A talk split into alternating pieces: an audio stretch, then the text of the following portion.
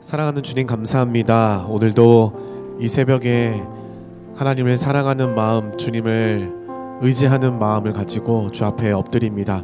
오늘 예배 가운데 함께 하시고 이 시간도 주님께서 친히 은혜 베풀어 주셔서 하나님과 온전한 동행을 이룰 수 있는 그러한 승리하는 삶이 될 수 있도록 이 예배 가운데 주님 역사하여 주옵소서 행하실 주의 일들을 기대하며 예수 그리스도의 이름으로 기도드렸습니다. 아멘. 할렐루야 좋은 아침입니다. 이 시간 함께 나눌 주의 말씀은 마태복음 24장 29절에서 31절까지의 말씀입니다. 마태복음 24장 29절에서 31절까지의 말씀을 제가 한 절, 우리 성도님들 한 절 교독해서 읽도록 하겠습니다. 그날 환란 후에 즉시 해가 어두워지며 달이 빛을 내지 아니하며 별들이 하늘에서 떨어지며 하늘의 권능들이 흔들리리라. 그때에 인자의 징조가 하늘에서 보이겠고 그때에 땅의 모든 족속들이 통곡하며 그들이 인자가 구름을 타고 능력과 큰 영광으로 오는 것을 보리라 함께 읽겠습니다. 그가 큰 나팔 소리와 함께 천사들을 보내리니 그들이 그의 택하신 자들을 하늘 이 끝에서 저 끝까지 사방에서 모으리라. 아멘. 어, 계속되어지는 이 새벽 말씀을 통해서요 세상 끝에 징조에 대해서 그리고 임하게 될 큰 환란과 또 그때 거짓 선지자들 그리스도인들을 주의해야 함을 살펴보았습니다. 어, 이미 어, 우리의 그 많은 영역에서요 이 마지막 때를 우리가 살아가고 있다라는 것을 어, 우리는 느끼고 있습니다.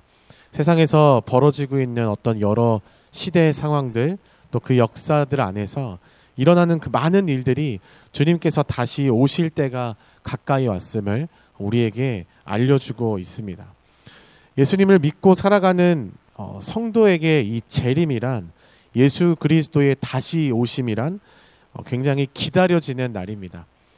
단순하게 어둡고 두려운 세상의 종말론적인 어떤 그런 날이 아닙니다. 우리가 사랑하는 주님을 만나게 되는 날이기 때문이죠. 이어지는 29절에서 31절까지의 말씀은 이 재림의 징조에 대해서 우리에게 말씀하는데요. 먼저 29절과 30절의 말씀을 함께 읽겠습니다.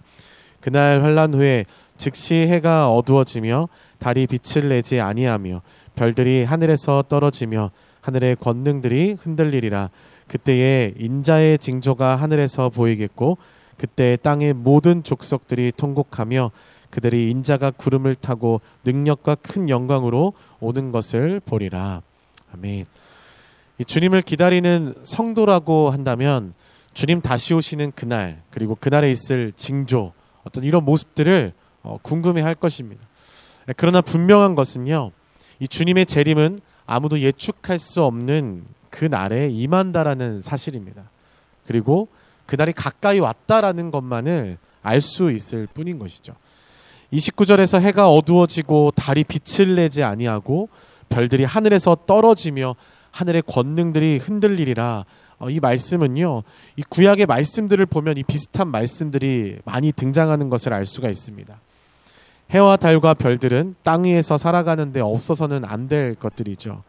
하나님께서 땅을 위하여 하늘에 세우신 이 질서들을 대표하는 것들이기도 합니다.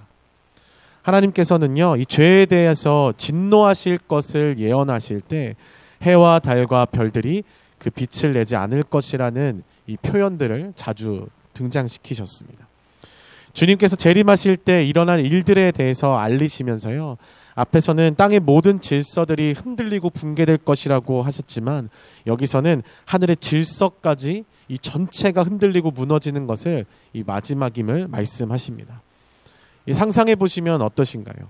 어떤 재난 영화를 뛰어넘는 상상조차 되지 않는 이 천체의 이 대이변으로 인해서요 공포와 두려움 어떤 그 자체일 것처럼 보입니다.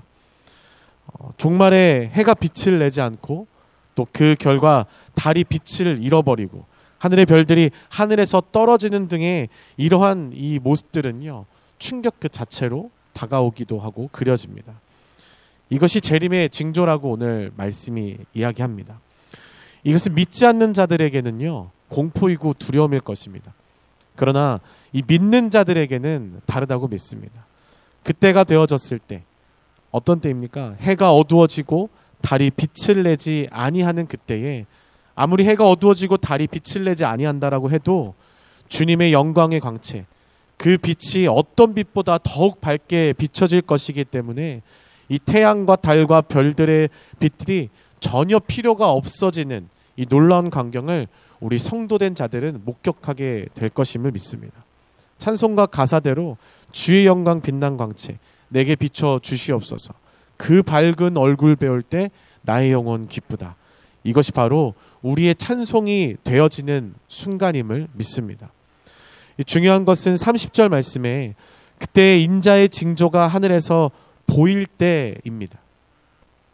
그때 모든 족속이 통곡하면서 돌이킬 수 없는 후회와 절망 속에 인자 되시는 예수님께서 구름을 타고 큰 능력과 큰 영광으로 오게 되는 것을 보게 된다라고 이야기를 합니다. 이런 재림의 모습은요. 예수님께서 이 땅에 처음 오셨을 때와는 다르게 모든 사람들이 볼 수 있도록 공개적이고도 또 영광 가운데 오시는 모습입니다. 그런데 누가 통곡을 하게 됩니까? 예수님을 믿지 않는 자들, 또한 천국 복음을 거부한 자들, 예수님을 핍박하거나 심판에 대한 어떤 두려움 없이 자신의 삶을 그저 살아왔던 그 인생들에게 이 날은 통곡의 날이 되는 것입니다. 우리가 복음을 전해야 하는 이유는요. 단순히 이 땅에서 예수님을 믿어서 예수님이 주시는 어떤 세상의 기준에서 했던 복을 누리면서 잠시 잠깐 잘 살기 위함이 아닙니다. 조금 더 평안함을 얻고자 이 복음을 전하는 것이 아닌 것이죠. 복음은 생명입니다. 이 생명을 전하지 않으면 듣지 못하고 듣지 못하면 멸망으로 갈 뿐입니다. 그때는 후회해도 늦은 것입니다. 돌이킬 수가 없는 것이죠. 통곡만이 남을 뿐입니다. 그래서 예수님의 재림은 예수님을 믿지 않는 자들에게는 슬픔의 날, 통곡의 날, 두려움의 날이 되지만 믿는 자들에게는 다시 말해서 예수님을 기다린 자들에게는 영광스러운 주님을 만나는 기쁨의 날이 되는 것입니다. 그 영광스러운 주님의 다시 오심의 이 모습을요. 어, 이렇게 성경은 말씀합니다. 31절 말씀을 함께 읽겠습니다. 그가 큰 나팔 소리와 함께 천사들을 보내리니 그들이 그의 택하신 자들을 하늘 이 끝에서 저 끝까지 사방에서 모으리라. 아멘. 이 나팔은 이스라엘에서 새해나 절기 어떤 어, 전쟁을 위해 소집할 때 사용했었던 도구입니다. 또 하나님을 찬양하거나 뭐 제사를 드릴 때나 나팔절을 선포할 때도 이 나팔을 사용했습니다. 주님께서 그의 택하신 자들을 불러 모으기 위해서 이 나팔 소리와 함께 임하신다라고 영광 중에 임하시는 그 주님의 모습을 성경이 이야기를 하죠. 이 나팔 소리가 들려질 때 불신자들의 이 통곡의 소리와는 반대로요. 택하신 백성들, 예수 그리스도를 영접하고 주님을 믿고 기다리면서 주님만 사랑하면서 고대했던 그 자들에게는 주님이 부르시는 이 축복의 나팔 신호가 되는 것입니다. 예수님께서 이전에 작은 마을 베들레헴 말구유에서 소수의 아주 적은 사람들의 어떤 영접을 받으면서 조용하게 이 땅에서 어, 나타나셨다면 다시 오시는 그때는요 천군 천사를 대동해서 심판주 되시는 왕의 위엄을 가지고 그 모습으로 이 세상의 모든 사람들이 다 볼 수 있는 그러한 영광 중에 오실 것을 우리에게 분명히 말씀하고 있습니다. 이 나팔 소리가 울려 퍼질 때를 한번 상상해 보시기 바랍니다. 이 땅에 사는 동안 그 어떤 영화에서도 보지도 못했고 들어보지도 못했던 생각지도 못할 그 웅장함과 또 감동과 감격의 어떤 떨림 속에요. 택하신 자들을 부르시는 이 승리의 나팔 소리가 들리는 것입니다. 이 나팔 소리가 울릴 때 죽어 땅에 묻혀 있던 성도들은 다시 살아나게 되고 살아있는 성도들은 영광스러운 형체로 변화된다라는 것을 성경은 우리에게 분명히 말씀하고 있습니다. 택하신 자들을 부르실 때 이 나팔로 되겠나라는 생각을 하시지 않겠지만 큰 나팔 소리는요 이 땅 어디에서도 동시에 들을 수 있도록 하는 나팔인 것입니다. 종말에 있을 예수님의 재림은 어떤 공간적인 것, 시간적인 것, 우리의 세상적인 어떤 기준으로의 어떤 제한을 받지 않습니다. 예수님께서 하나님의 택하신 자들을 모으시는 데 있어서요. 한 사람도 소외되지가 않습니다. 주목해야 할 것은 우리가 정말 중요하게 바라봐야 하는 이 말씀은 택하신 자들만 모인다라는 것입니다. 그 나팔이 불, 소리가 들려질 때, 그것이 불려질 때 오직 택하신 자들만 모이게 된다는 것이죠.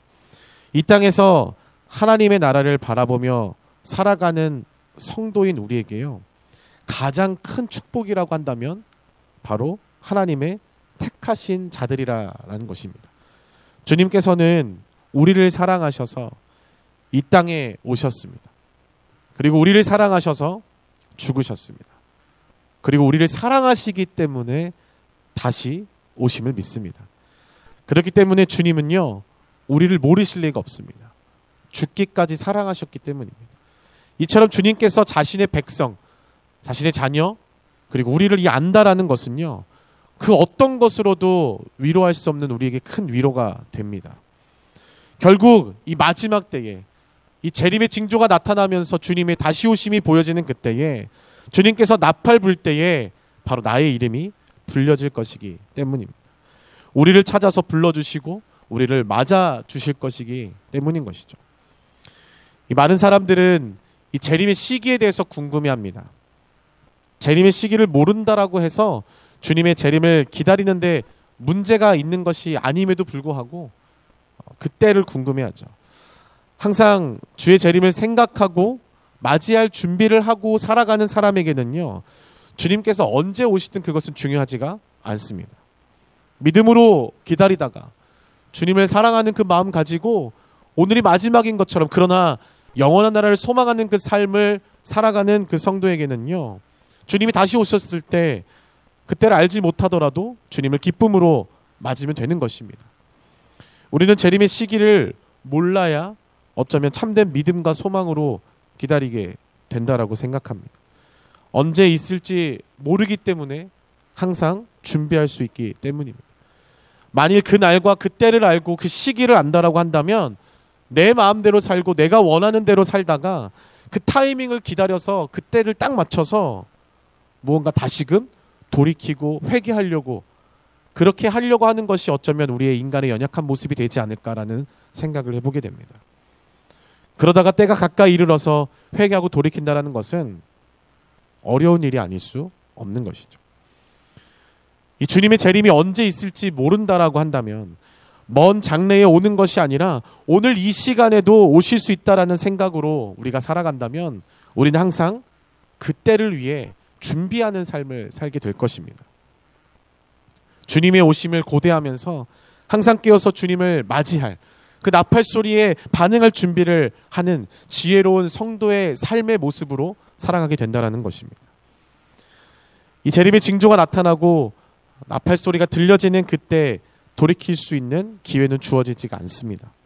심판주로 오시는 예수님 앞에 우리는 택함 받은 자인지 아니면 택함을 받지 못한 자인지에 따라서 나뉘게 될 뿐입니다. 그렇기 때문에 우리는 이 땅에 살면서 무엇보다 그 나를 위해 준비하는 삶을 살아가야 함을 믿습니다. 준비한다라는 것은 어떤 것이겠습니까? 세상과 다른 방법으로 이 세상을 살아내야 한다라는 것이라고 믿습니다. 재림의 날을 준비하고 고대하는 삶. 눈의 이익을 쫓아서 살아가는 삶이 아니라 하나님 아버지께서 바라보시는 그곳에 우리의 마음과 시선이 머무는 삶. 더 나아가서 현재의 이 땅에서 겪게 되는 고난은 장차 우리에게 나타날 영광과 좋게 비교할 수 없음을 믿고 이 땅에서의 삶을 비관하지 않고 믿음으로 이겨나가는 삶. 이러한 재림을 준비하는 삶을 살아가는 성도들만이 끝내 승리의 날을 맞이하게 될 것이라고 믿습니다. 마지막 때를 승리하는 자들은 거룩한 자들입니다. 예수 그리스도의 그 십자가가 더욱 선명하고 뚜렷한 자들만이 그 마지막 때에 재림의 징조가 나타날 그때에 승리하는 자들이 되는 것입니다. 세상을 사랑하는 자들이 아니라 오늘 하루도 정말 오늘이 마지막이고 내일이 없는 것처럼 예수님만을 더 깊이 사랑하는 자들만이 바로 그날에 승리하는 자들이 되는 것입니다. 어쩌면 인간에게 있어서 인류에게 있어서 가장 큰 나님이 있는 최대 위기의 날인 그날에 죄인들에게는 멸망의 날일지 모르지만 그러나 예수님을 믿고 사랑하는 자들에게는 그날은 주님을 다시 만나게 되어지는 기쁨의 날이 됨을 믿습니다. 그래서 택하심을 받아 구원받은 우리 성도는요, 이 땅에 살아가면서 이미 우리는 가장 큰 축복을 받은 자들인 것입니다. 재림의 때에 바로 저와 우리 성도님들이 이 택하신 자들로 주님이 모으시는 그 성도의 자리에 기쁨의 눈물로 서 있기를 간절히 소망합니다. 오늘을 살아갈 때요. 내일이 없는 것처럼 살지만 영원한 나라를 소망하면서 주님을 기다리면서 살아가는 그러한 삶. 이러한 모습으로 오늘도 주님을 더 사랑하면서 살아가는 성도님들의 삶을 주님께서 반드시 그날에 위로하시리라고 믿습니다. 나팔 불 때 나의 이름 부를 때에 그 주님의 그 품에 안기는 택하심을 입은 자들로서의 삶을 온전히 살아내시기를 주님의 이름으로 간절히 소망합니다. 오늘 우리가 그러한 삶을 살기 위해서요.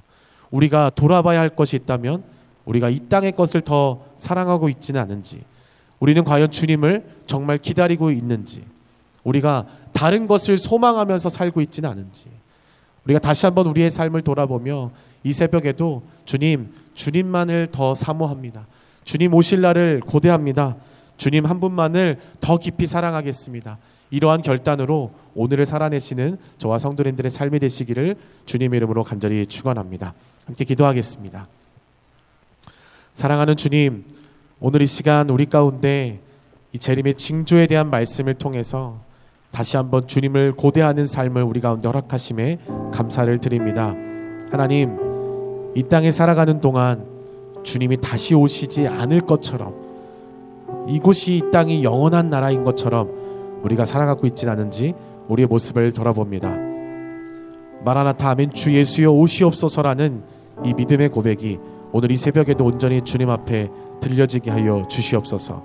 이 말씀을 통하여 주님만 더 사랑하며 주님만을 더 온전히 기다리고 바라볼 수 있는 주님의 사람들이 되어질 수 있도록 이 새벽에도 우리 가운데 역사하여 주시옵소서.